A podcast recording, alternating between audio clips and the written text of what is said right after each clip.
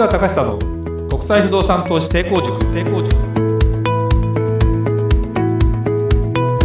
皆さんこんにちは。市川隆久の国際不動産投資成功塾ナビゲーターの吉川良子です。この番組は株式会社国際不動産エージェントがお届けしております。市川さんこんにちは。はいこんにちは。国際不動産エージェント代表の市川隆久です。この仕事をやってると、はい最近、いろんなところに僕もこうお呼ばれしてセミナーやったりしていろんなお客さんをですね、特にお金がそこそこある人じゃないと海外不動産はやっても意味がないというかですね、キャッシュをあんまり持ってない人は難しいし、キャッシュがない人が無理してアパートを買うと、日本のねいろんな問題、銀行さんから借り入れすぎちゃってで思ったように家賃が入らなくて困ってるっていうケースがあったりして、そうじゃない人をターゲットに僕も今やろうとしているので、なんでしょうかね、資産家的な人とかをお客さんにするケースが増えたんですよ。でもちろんもうここ10年20年かけてお金をちゃんと作ってきた方が億単位のお金を稼いできたけど、今後どうしようということで、さあ不動産運用をどうしましょうかとか節税どうしましょうかということで相談に来たりして、実際に物件紹介もしたりしてるケースも多々今あるんですけど、急にですね相続を受けてお金持ちになっちゃった人というかですねが世の中にはいるんだなということがですね分かりましたね、急に相続を受けたっていうケースってのはどういうことかというと、自分の親じゃなくて自分のおじいさんとかですねおばあさんとかで、普通は配偶者が子供にしか相続って発生しないのってわかる？はい。だから孫には普通相続いかないの。なんだけど相続の税金の負担というかですね、分散をさせるためにその子を養子縁組させて孫じゃなくて子供にするっていうケースがある。そうなんですね。そうなんです。そうすることである一定の子供に嫌なやつにいっぱい取られたくないからみたいな形もあるしね、結構骨肉の争いとかあってか、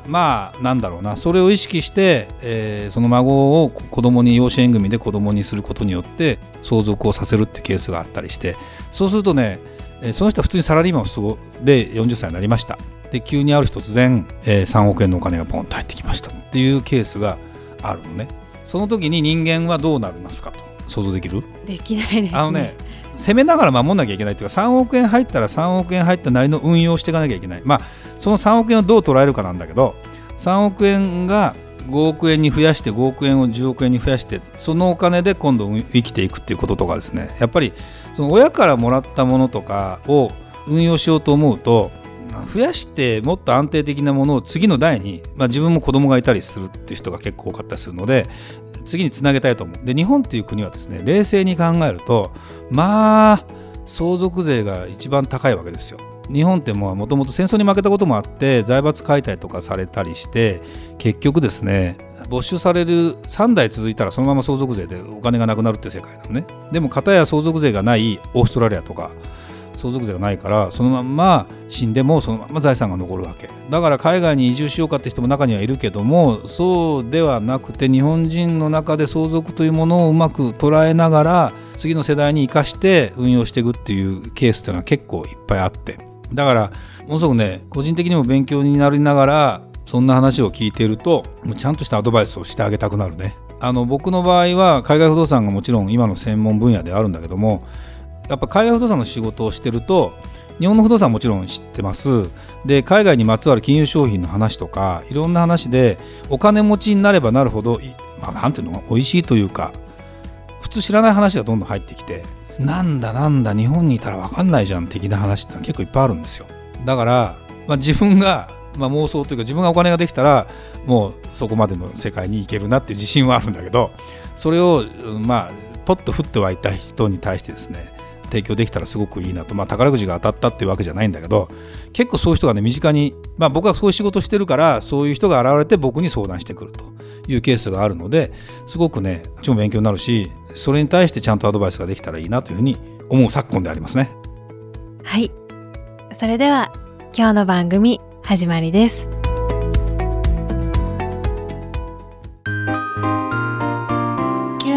ーナ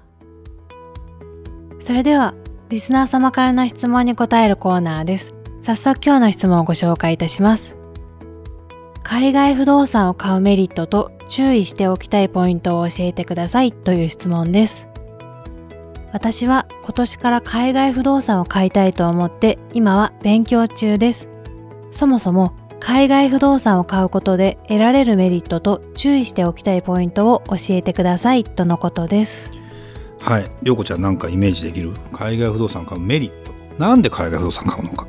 海外が好きだから。ああ、それあるね。はい。それはある。だけどまあ実利的なメリットというかですね、金銭的なメリットが何かないと、まあある意味日本だけでもいいじゃんみたいな話になるじゃない。で、まあデメリットというか弱いポイントもあるので。そもそも最近僕の海外不動産セミナーを初めて聞いた人向けにここの話をしてるんですよ。なんで海外不動産買うのという話なんですね。まあいくつかポイントはあるんだけど、大きく言うと一つの国だと投資チャンスが少ないからね。要は日本の不動産だけやってると日本のことだけ見てればいいけど、本当にそのいい土地っていうのは限られてるし、いい物件っていうのも限られてるし、絶対勝ち続けるってなかなか難しくて我慢ができなくて失敗するパターンもある。でもちろんエリアに詳しい方がいいに決まってるんだけども、そこを1個広げた時に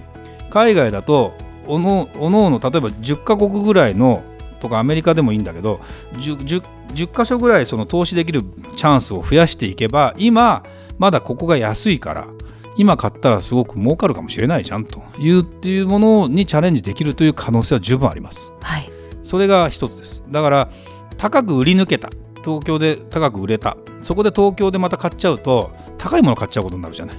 そうするとそれが儲かる確率が次低くなる可能性もあるし、値段が値下がりしていくようなエリアで買ってしまうのはすごくリスクだから、そうじゃないものを今度違うものに置き換えると、まあ、これタイムラグみたいなものをうまく使ってやるっていうのが大きな話ね。ただこれがメリットです。単純にだから、まあ、チャンスを広げるところね、買うという意味での。それが結果的にその次に分散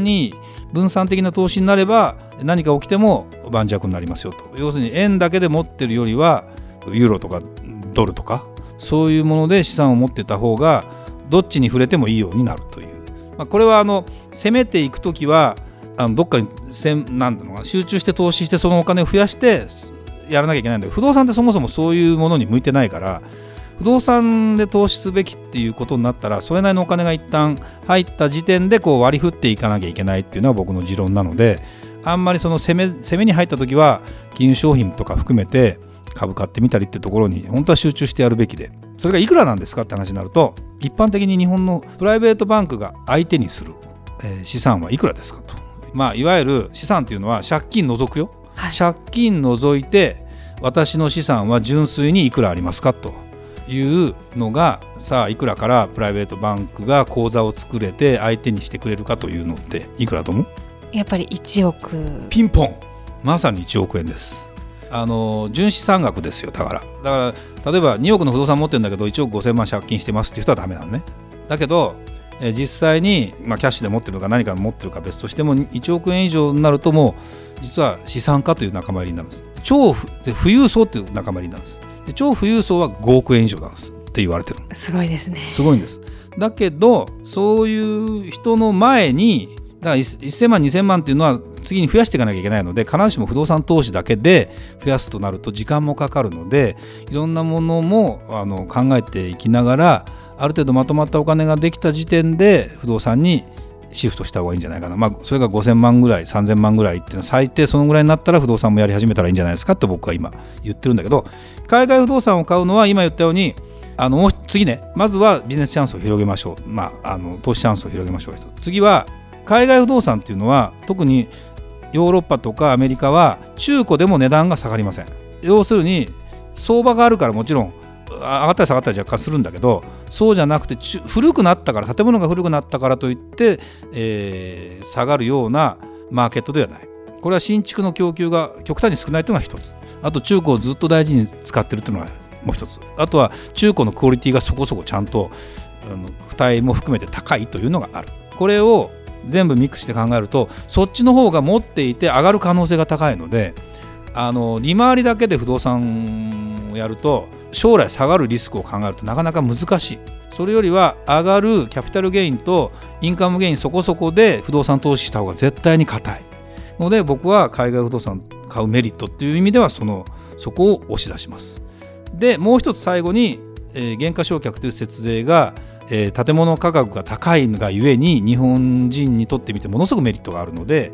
特にお金年収の高い人は使うべしと今思います。ただ変な物件買うとそもそも損しちゃう可能性がありますよということになります。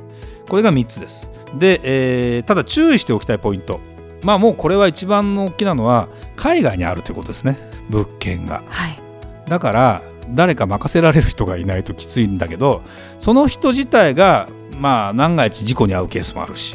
なんかあるので、基本的にはそこにちゃんとしたセカンダリーマーケットがあって、要するに中古になった時に売却できる市場があって、そこにちゃんと健全な業者がいて、で賃貸付けする業者もいて、入るであろうと人もいてとなると、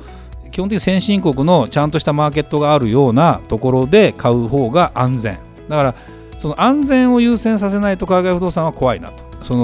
儲かるだけっていうスケベ心でやると足元すくわれる。その安全じゃないところっていうのは、例えば権利関係が怪しいとか、全然そういう